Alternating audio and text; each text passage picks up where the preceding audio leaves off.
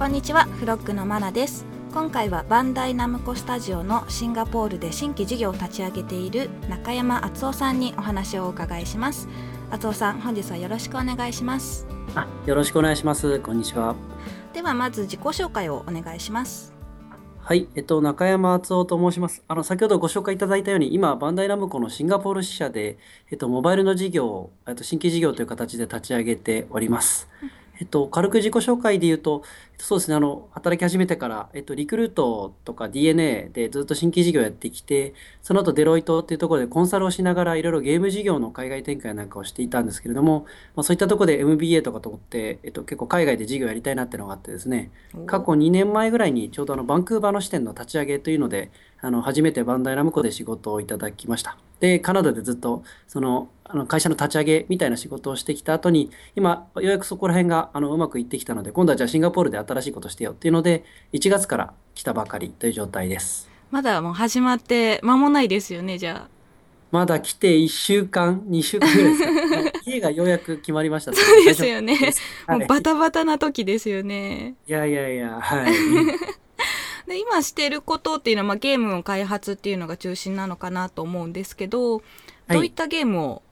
作ってらっしゃるんでしょうか？ですね。あの、ちょうど実は、あの、バンクーバーで2年かけて3本出来上がり、今4本目作ってるとこなんですけど、うんうんうんえっと、このシンガポールは今まで全くそういったことしてこなかったのでうん、うんうんえっと、実は今何を作ろうかから始めてる感じですね。そうなんですね。はい。えー、じゃあ楽しみがたくさんですね。ワクワクがいっぱいですそうね。ですね。もう可能性の塊すぎて、うんうんどっからどう手つけていいか。はい。バンクーバーではどういったゲームをリリースされたんですか？えっと、1本目がパックマン256っていう、あの、パズル系が多いんですね。パップマンに、パックマン256とパックマンバウンスっていう2本、あの、有名な1980年からあるパックマンっていう古い IP を使ったゲームを作って、えっと、直近はタップマイ塊っていう、また塊魂っていうゲームがうんうんうん。10年前ぐらいからあったんですけど、うん。そういったものを使ってモバイルでちょこちょこっとできるモバイルのゲームを作ってましたね。うんタップマイ塊は私もちょっとやってみたんですけど、あ、早速ありがとう。ま結構いい、あテスト中ですけど。うんうん、まだ日本ではリリースされてないんですよね。そうですね。うんうん1月に、もう最近モバイルってそういう世界になってて、2、3ヶ月、あのーテストマーケットでいろいろ KPI 見ながらやっていって、まあ、バグ出しだったりとか、あの、ユーザーさんに協力してもらっていいゲームにしていこうっていうので、テストやった後に、あの、本リリースが4月からですかね。4月から。日本でもリリースされると思いますので、ぜひやってみてください。でパックマンの本パックマン256かななんかさまざまな賞を受賞したということも聞いているんですけど。そうですね。これは一個のなんかやっぱり、あの、初めてでしたけどね、こういう成功体験って、あの、もう、あの、大体1ヶ月で1000万人も超えてますし、売り上げもなかなか立ってきていてうん、うんうんえっと、やっぱり世界で1000万人、2000万人の人が、あの、それプレイしてくれるっていうのはすごいことだなと思ってですそうでね。すよね。やりがいのある仕事だと思います、そうですね。うんあの、うん Google さんと Facebook さんとうん、Apple、もうほとんど大手のパブリッシャーからはもうベストゲームオブザイヤーをいただいて、結構いろんな賞を受賞いたしましたね。そうなんですね。それはなんかもう自信につながりますよね、いやーなんかこう当たるかどうかわかんない世界に一個当たった時に もうそれしか逆にできなくなってきますね。次も同じような形でできないかなと思ってて。うんうんうんじゃあちょっとあの海外での新規事業立ち上げについても聞いてみようかなと思うんですけどはい。あの根本的になぜ海外なんでしょうか？ああ、そうですね。それはなかなかあの長くなりそうな話なので 簡単に言うと、やっぱりインパクトを受けたってのは大きいですね。僕あの初めて海外授業やったのがあの2007年かな？うんうんリクルートの時に、その時リクルートでも初めての海外授業だったんですけど、はいあのフィリピンのあのエンジニアはい機械系とか電気系のエンジニアを採用して、日本のメーカーさんに、あの、人材派遣するっていうスキームですね。ブリッジエンジニアって呼ばれるんですけど、うんうんうんあの、そういった事業を手掛けていて、その時の、まあ、あの、フィリピンの100名、200名の会社なんですけど、社長さんがもう、なんですかね、ガハハ系中小企業の代表みたいな人で、はい。なんか、お、大企業には全くいないタイプで、もう海軍の時からも戦争も経験して、うなんかわすごい。そう、やってることのダイナミックさがもう、あの、うん。サウジアラビアで、この間300人ぐらい足りないっていうから、うんうん。中国で空いた、えっと、500人ぐらいのエンジニアをそのまま持ってきて、うん。派遣してやったみたいな。すごいですね。豪快。ああの、ワールドイズマイオフィスみたいなことあすげえ。かっこいい。すごいなと思って、うんうんうん。そういうスケールで働けたらなっていうの、キラキラっとした憧れが 昔からあって海外行きたいなっていうのが強かったですね。やっぱ出会う人から得るインスピレーションですとか影響っていうのはすごいやっぱ変わってきますもんね。9割9分は人で動きますよね。やっぱそうこう、ですよね。いい人にぶち当たった瞬間の自分の人生の軌道の変わりようみたいなね。ああ確かにグッとくるものが何かありますもんね。そうですね。んうん。それでじゃあ海外にちょっと行ってみようかなとチャレンジ。しようかなとあ。そこからなかなか長い道のりで、リクルートでも、その DNA でもずっとはい海外中やらせてくれっていうので、うんうん。なかなかチャンスがつかめなかったところを、ポッと最近バンダイナムコでっていう感じですね。あなるほどなるほど。はい。じゃああの日本の会社から何かサービスですとかゲームを輸出するっていう形と実際に現地で事業を立ち上げるっていうのはやっぱ違いがあるんですかね？素晴らしい質問ですね。あそうですか。まさにそこに全部集約されてる感じがしていて、うんうんあの、ゲームってやっぱり過去30年ぐらいずっと輸出の歴史だったんですけど、はい。やっぱり日本人は日本人としか作れなかったんですけど、それってやっぱりサステナブルじゃない。あの、継続的にいろんなものを作るには違う、あの、テイストを混ぜながら作り続けられる必要があって、なるほど。たまたまヒットしたものが海外でも当たりますよっていう確率、確率よりももう海外で当たることを前提として。作るっていうのは実は結構歴史があんまり長くないんですよね。あそうなんですね。現地で作って現地でうん。消費してもらうっていうのは、うんあの多分寿司もラーメンもうん醤油なんかも全部そうですけど。現地生産にこだわるっていうのは今回のやっぱり海外展開の肝ですね。なるほど。やっぱり海外のユーザー向けのものは海外で作った方がっていう考えですかね。そうですね。やっうんぱ繊細なものなんで、あのやっぱりこういう嗜好品っていうのははい。もうあのく国とか文化とか制度とか長い歴史を影響を受けてそれを味わうようになるみたいなところがあってやっぱり30年50年単位ぐらいでうんやっぱテイストが大きく変わっていくのを見てたりするとうんうん結構長い時間をかけてうんパッドでの輸出品っていうのはやっぱり短期的にしか受け入れられないなっていうのが結構いろんなあのこういった嗜好品の業界の歴史を見てると感じますね。うんうんうんえー海外で新規事業を立ち上げるっていうのは大変な作業だと思うんですけど最初からこう不安っていうのはなかったんですかね？ああ、多分でもそれもともとのタイプでしょうね。僕あの、うん、何にもわからないところに飛び込むの大好きなんですよ。あ そうなんですね。何にもない加減がやっぱ結構、そうですね、盛り上がるというか、ああの、うんうん人もいない、うんえっと、何をするんだで、スタジオ、海外で作るってことだけが決まっているっていう状態から、はいものすごい情報を集めて、まあ他社がこういうやり方やってて、はい。そういう中ではこういう道が比較的良さそう。その道の中でどういうゲームを作るのが一番筋が良さそうで、どういう人を入れていくと一番その中で確率が高そうだっていうので、こうちょっとずつ道を絞っていくのを、あの結構あのエネルギーかけてガガガガッと一人でやるのが結構好きだったんですよね。あそうなんですね。もう冒険家ですよね。割とそうですね。大学時代も趣味がずっとやっぱり自自転車旅行だったので、海外いろんなところを、はい、回りましたね。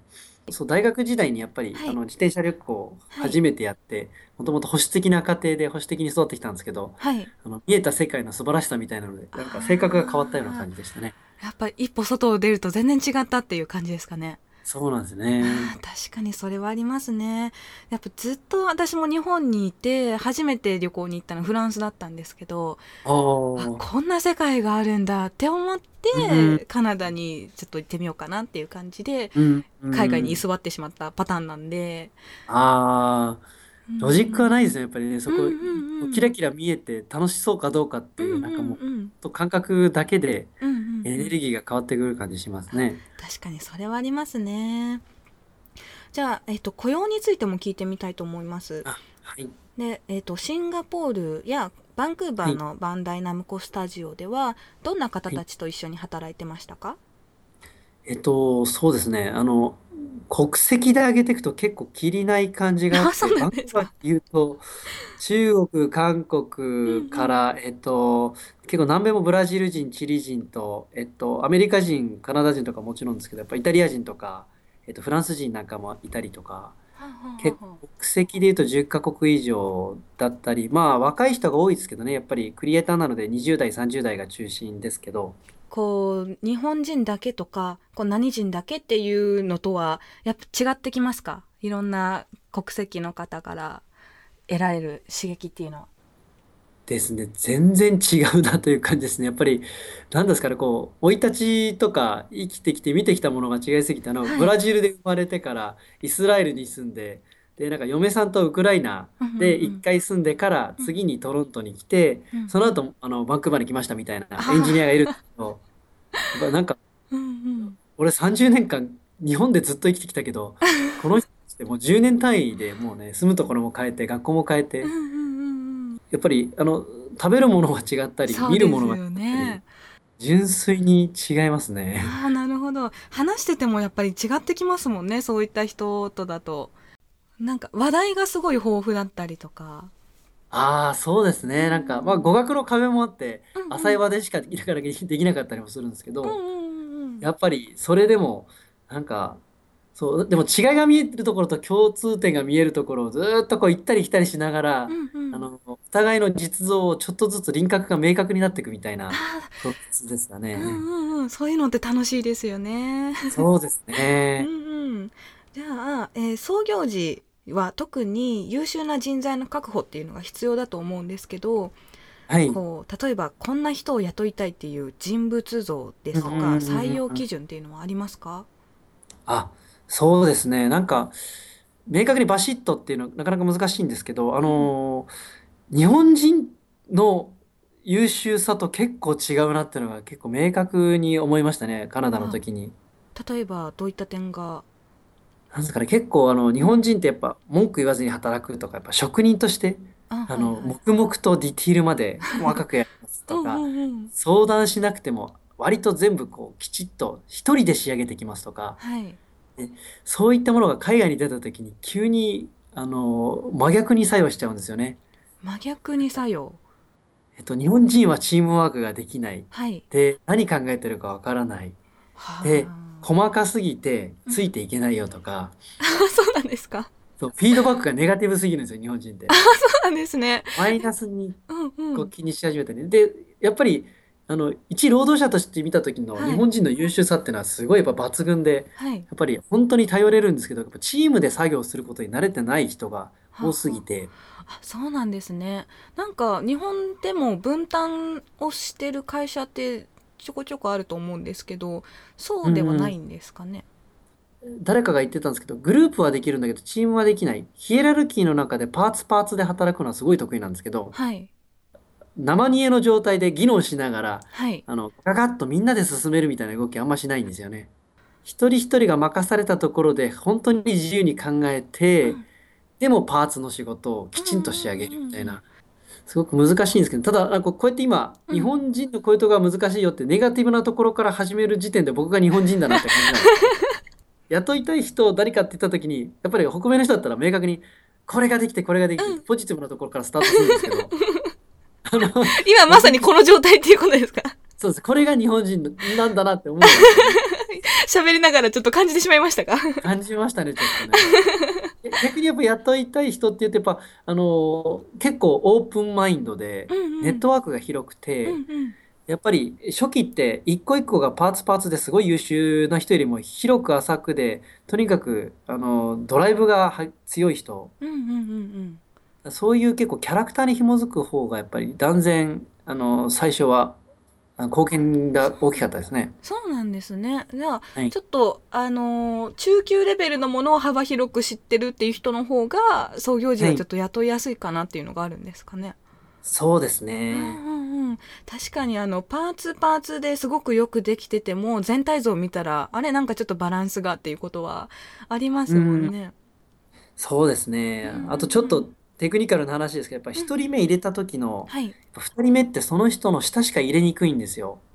なるほど。もうちょっと代わりになる人じゃないと入れないっていう感じですかね。あというよりはポジションがやっぱはり、あの最初に来た人間ってやっぱそれなりの自分の、これは別にあの国に関係なくですけど、はい。領域をきちんと決めていくので、はい、ぱじ後から来た人が自分の上になっていくっていうことをきちんんと許容ができるうん器の広い人間っていうのはなかなかいなくてですね。あー確かにそれちょっと難しいとこですもんね。ですよ。うんまあよくね、あの企業系のストーリーでは多いですけど、やっぱはい最初に入れたもうパートナー以上の器にやっぱりなりにくいんですよね、会社の組織って。あそうなんですねやっぱりそこ難しいところなんですね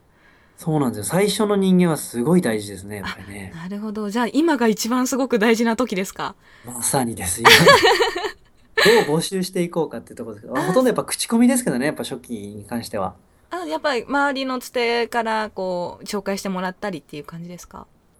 前前職、前々職できちんと口コミでいいっていう経歴を残した人はやっぱり信頼できますよね。なんかそれ以上の、やっぱりあの信頼できるものってなかなか難しくて。なるほどちなみに今シンガポールのバンダイナムコスタジオではこんな人募集っていうのがあるんですかね？ああ、そうですね。まず今、あの初期メンバーとなどうやっていこうかを考えてるところなので、はい実はまだ募集をしてないんですよ。あそうなんですねはい。で、やっぱりバンクーバーの時にこういう人入ってよかったなってのはやっぱり20代ぐらいで若くて、うんうんうんとにかく新しいこといっぱいしたくてう、んうんうんいろんな人を知ってます。顔が広い人。うん自分の仕事に枠の制限設けない人あ。で、そういう人はやっぱ人柄とか、うんキャラクターとかエネルギー的なところで採用を最初はしたいなって思いますね。なるほどじゃあ厚尾さんみたいなこう冒険家みたいなタイプがいいんですかね。まあ、全く同じタイプだと、はい、うまくいかなかったりするので、やっぱり足りないところを補ってくれつつとかありますけどね。まあ、僕、クリエイティブがあんまり得意ではないので、あの、エンジニアもできないし、デザイナーもできないので、うんうんやっぱりそういうクリエイターでありながら、はい新しいことにバッと入れる人ってのは、あの、絶賛募集中ですね。あなるほどなるほどじゃあ働き方についてもちょっと聞いてみたいんですけどはい。え最近ではリモートワークっていうのを採用している企業も増えてきていて日本にいながら海外の会社で働くっていうスタイルもあると思うんですけどそういったリモートワークでは得られない実際にこう海外の現地企業で働くメリットっていうのは何かありますか？ああ、そうですね。なんか、パッとお聞きして思うのって、うんリモートワークであの得られることって逆になんだろうって思うぐらいすごい小さい。結構、例えばホームページ作るとかそういった仕事って結構リモートで出されたりしますけど、はい。なんかそういう外に出せる仕事ってやっぱりもうカスタマイズされている成熟した仕事な気がしていてですね。あの会社の中でももうあのこういうやり方だよねこういう人に出せばいいよねっていうノウハウがきっちりと溜まっている。でこれ日本の会社は特にですけどやっぱり欧米は結構そういうパーツでどんどん出してコストコンシャスにっていう動きすごく強いんですけど、うんうん日本って俗人的な仕事がものすごく多いのでうんうんうんことバンダイナムコに関してやっぱりリモートワークで何か依頼することってすごい稀なんですよね。ほとんどない。あそうなんですねもう実際に会ってあの直接ミーティングをしてっていうのを重ねていくスタイルですかねそうですね。で、僕もちょっとリモートワークした時代もあったんですけど、やっぱりそれもコンサルの時代にやっぱりパッケージ化されたノウハウを、じゃあそれだけ欲しいですって、あっちもニーズが分かってて、こっちもデリバリーできることが分かっててっていう、あの、本当ににピンポイントでマッチングできたところだけで、あなるほど。やっぱり致命的なのはやっぱ人間関係につながりにくいんですよね。確かにそれはありますね。コミュニケーションがなかなかこう取りにくいというか人間関係もそうですけどこう、はい親しくなるのもすごく時間がかかってしまったりっていうのもありますしねそうですね。あの、絶対会うようにしましたけどね、うんリモートの時には。あなるほどじゃああの国をまたいでリモートワークっていうのはしたことない感じですかねあそうですね。国またいでは、ああ、そうですね。あの、今、あの、ゲームの外注なんかで国またいでっていうのは、オーストラリアの会社とやってたりしたので、はいそういったのをしてたけど、やっぱり毎日スカイプうんうんうんうんだったりとかですね、やっぱり相当、あの、時間でカバーしながら関係性を埋めていくような作業があって、はいありますよでねやっぱり一番きついなと思ったら、 face to face じゃないと、はい。 side work とか違う動きになりにくいんですよね。それはありますね。結構こう新しいサービスはあのコーヒータイムに生まれるみたいな、聞きますしね。一緒にこれやろうよとか、やっぱサイドにブレていくと全部それって無駄なコミュニケーションコストになっちゃうみたいに感じちゃうので、そうですね。やっぱりリモートワークは、うんうん。えっと、本当は仕事上で得られるはず、1.2倍、1.5倍、こうなっていくとか、違う仕事するとか、うんうんうん。人間関係できて他の仕事依頼されるとか、うんうんうんうん副産物が少なすぎるってのが、リモートワークの致命的なところかもしれないですね。まあ、これからそういったメリットデメリットも含めて海外で働いてみたいっていう日本の方に向けてこう何、何から始めればいいですかねそういった方は。ああ、なるほど。あの、海外にまだ行ったことのない方ね。行ったこともないけどちょっと海外行ってみたいんだよねどうすればいいんだろうっていう人は何から始めればいいですかねそうですね。あの、過去3社ぐらいやっぱりこう結構海外出向の動きを見てたりするんですけど、うんやっぱりあの、年齢ってすごい大事だなって思うんですよね。どういった点でそう思いますか？能力云々ではなくて、はいやっぱり年齢が上がってきて守るべきものが増えると、本当に外に出にくい、チャレンジしにくいんですよ。守るべきもの確かにありますよはね。い20代はうん経験がなくて送れない。うんうん30代が一番送りやすいんだけど、やっぱり大手企業だと30代って、なかなかもういきなり送って任せられるほど、うんあの、任せられない。うんうんうん40代がやっぱ一番多いんですよね。こいつは実績上げてるし大丈夫だって送るんですけど、そういう人たちって逆に子供がもう小学校、中学校になりました。ね単身赴任はできません。うんうんうが、えっと、初めて語学をやるっていうのはね、きついってのがあって、ああなるほど語学の面でもありますもんね。そうですね。うんだから何から始めるべきかってもう、あの、一回飛び込む経験は、まあ、20代、遅くても30代前半に、あの、マストでやっ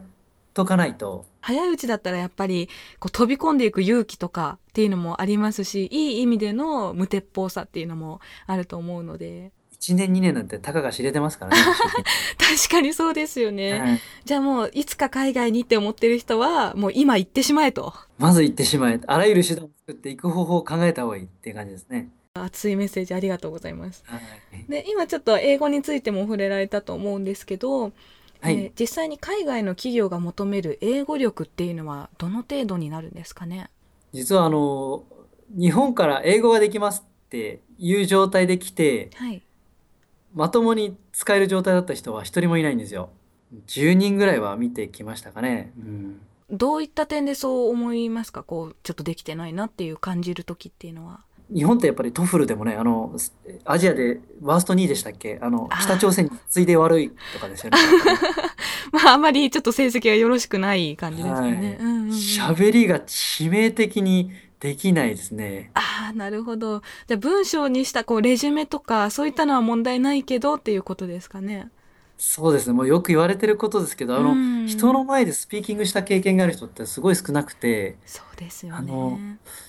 全然喋れない、うんあの、例えば韓国人も昔結構苦手だったんですけど、そういった人たちも、あの、人前で喋るのはできるんですよ。うんうん英語ができなくても喋るんですよ。日本人ってもともとの、あの国民性もあって、あの英語ができないに輪をかけてやっぱりすごくホールドバックしちゃって、うんうんうんあの前に出てこないんですよね。そうですよね。あの日本語でもこうプレゼンをする機会があんまりないんですよね。日本のそう大ですよ学生とか。ね。母国語でも機会がなくて、英語だったらなおさらの状そうでで、トエックは全く見ないですね。あの、うん僕の友達でトエック940点で、うんうんと。自己紹介ができない人間がいるんですよ。そうなんですか？彼やっぱ、ま、あの東大出ですごくね、あの英語はすごい聞きはできるんですけど、はい。海外行ったことなくて勉強だけで940点まで持ち上がったんだけど実は自己紹介できないんです海外行ったことないんですみたえいな、えやっぱりスピーキング本当致命的なんですねじゃあ。致命的だなと思いました。で、あの、 TOEFL とかね、うんあの、IELTS とか他のものはまだ使える状態だなと思いますけど、むしろやっぱりこう、点数じゃなくて、あの、僕よくやるのはやっぱスカイプでちょこちょこっと、あ、じゃあちょっと喋ってみてって言った時に、うんうん。拙なくても喋るやつは OK なんですよね。なんかね、言い訳つける人多いんですよ、そこで。あ、あーすみません、ちょっと、そうですね、いや、しばらくやってないんでとか。あそうなんですあか。そうですね。うんと、次回でいいでしたっけとか、もうその時点で、あ、難しいなって思うんですよね。そうですね。それも英語力うんぬんじゃないですもんね。じゃないんですよ。なるほど確かにこう今拙い英語でもそういう心がけでいたら、まあ、1年後2年後ってなると全然違ってきますしね。そうですね。なんか40代、50代のおっちゃんでもやっぱ海外でうん10年ぐらいやってきました。でもあの、発音があはいベッタベタな。な人とかいるんですよね。はいいますね。Oh, I can speak English, but that's not my thought みたいな、すごいカクカクした英語喋るんだけど、うん全く物おじせずに全部ネゴシエーションもしちゃうみたいなあ。確かにそういった方いますよね。すごいなんか私憧れるんですよね。なんかあれも正確ですね。そうですよね。うん確かにじゃあ英語力っていうよりはもうその前に出ようっていう姿勢の方が大事だよっていうことですかね。そうですね。だから性格がそういう人はもう最初から問題なくて、ただほとんどの人はそうじゃないので、そうですね。えっと、パッと言われた時に、うんうんとりあえず喋れるぐらいの、もう中1の英語でいいんですけど、うんうんうんうん状態にしておくこと。あやっぱり最終的にはネイティブの前で字が出せる。自分の色が出せる。うんもうあの、ジョーク言うでも、にうん真面目にコツコツでも何でもいいんですけど、とにかくこいつは何をやるやつだって分かる。自分を見せられる。うんうんうんそのぐらいの最低限の英語だけ身につけておけば、あとはもう実践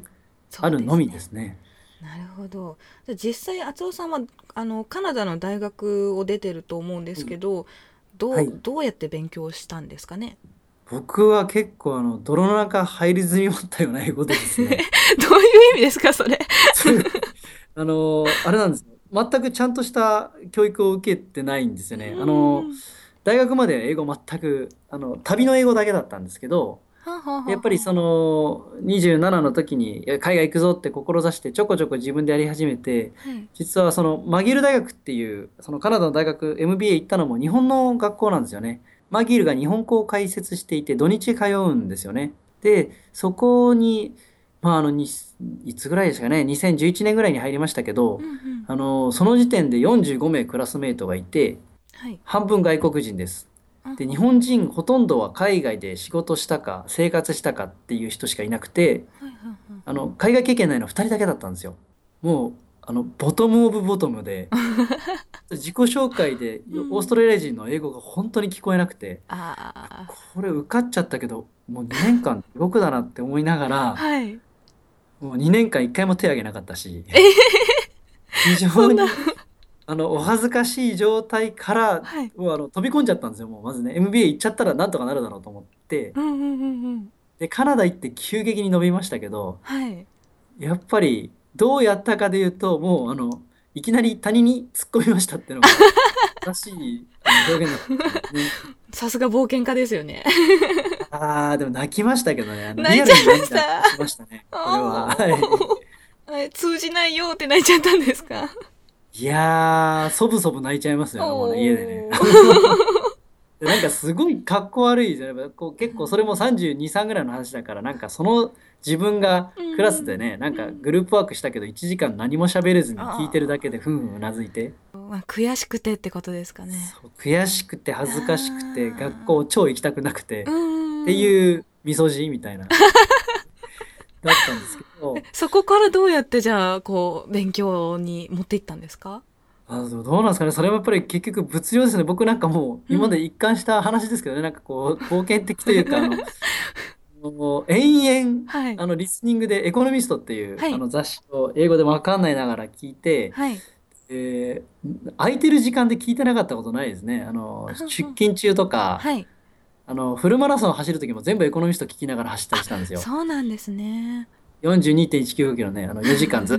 とエコノミスト聞いてるぐらい うんうんうん。あらゆる時間がリスニングにこう費やされ。て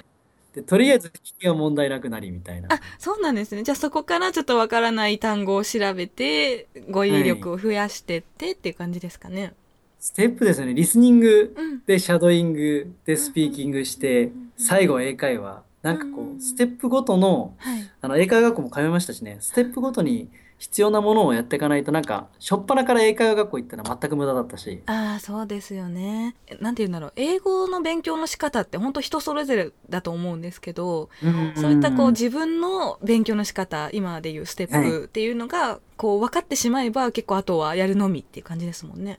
そうですねあの今中国語やり始めたんですけどえー、そうですか？今はいあのせっかくシンガポールなんででもやっぱりあの英語で一回やってるからもう分かるんですよね。あ やり最初方っていうのが。文法をやってって、うんうんである程度分かってから自分でリスニング始めてうんで英会話には、ま、あの中国語会話会話にはまだ行かないんですよねそこでも喋れないから。今じゃあリスニングはちょっとできる感じです。まだね文法から始まってる。あ、文法の段階です今ね。月今月中国語会話が始まりました。おニ ハオマ。ニハオマ。ンその程度です、私も。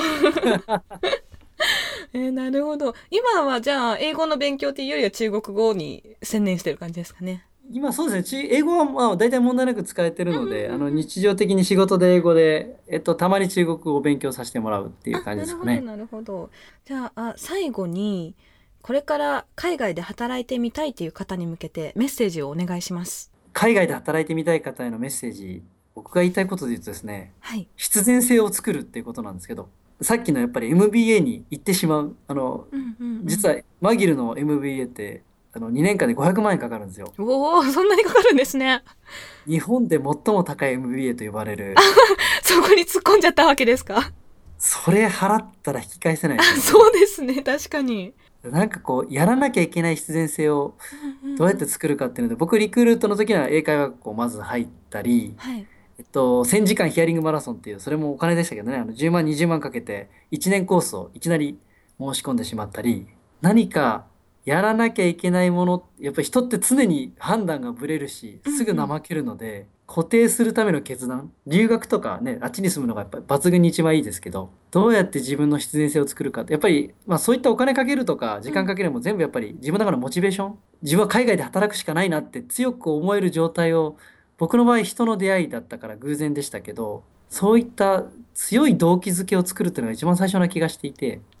なるほど。もう自分で自分を追いやってしまってからがスタートみたいな感じですかね。そうですね。やっぱりいろいろ海外出て日本の良さをすごく分かったけどうんうん。海外に出られてない日本人のやっぱ結構致命的にこれからは仕事環境の中で危ないだろうなと思っていて危ないっていうのは、まあ8割方やっぱ日本人英語使わなくても平気な状態になりますけど2割やっぱ海外に出ていろんなチャンスがあってものすごく面白いことができるはずなのにうんうんうん。たかだか語学で損してるたいないのでうん。うんうんせめて出て選択できる状態にして最後日本に戻るとかやっぱり、うん、ここから日本ってずっと落ち続けるので、えっと、海外に出るチャンスは何があっても1回掴んで1年でも2年でもまず外からの日本を見てみる。うんっていうのは人生にとってあの無駄には絶対ならないなと思いますね。なるほど。なんか熱い、素敵なメッセージをありがとうございます。強すぎましたかね。いえいえとんでもないです。もう心に刺さりました。はい、はい。ではえー、厚尾さんは本もいくつか出版されていて、えーはい。最新のものは「The Third Wave of Japanese Games」という、あはい、はい、読ませていただきました。ありがとうございます。えーゲーム業界の歴史ですとか北米と日本のゲームマーケットの違いマネタイズについてなど、えーゲーム業界について学べる本になってますので、えーぜひあこちら英語で書かれているので特に海外のゲーム業界で働いてみたいという人は英語の勉強も兼ねて読んでみてください。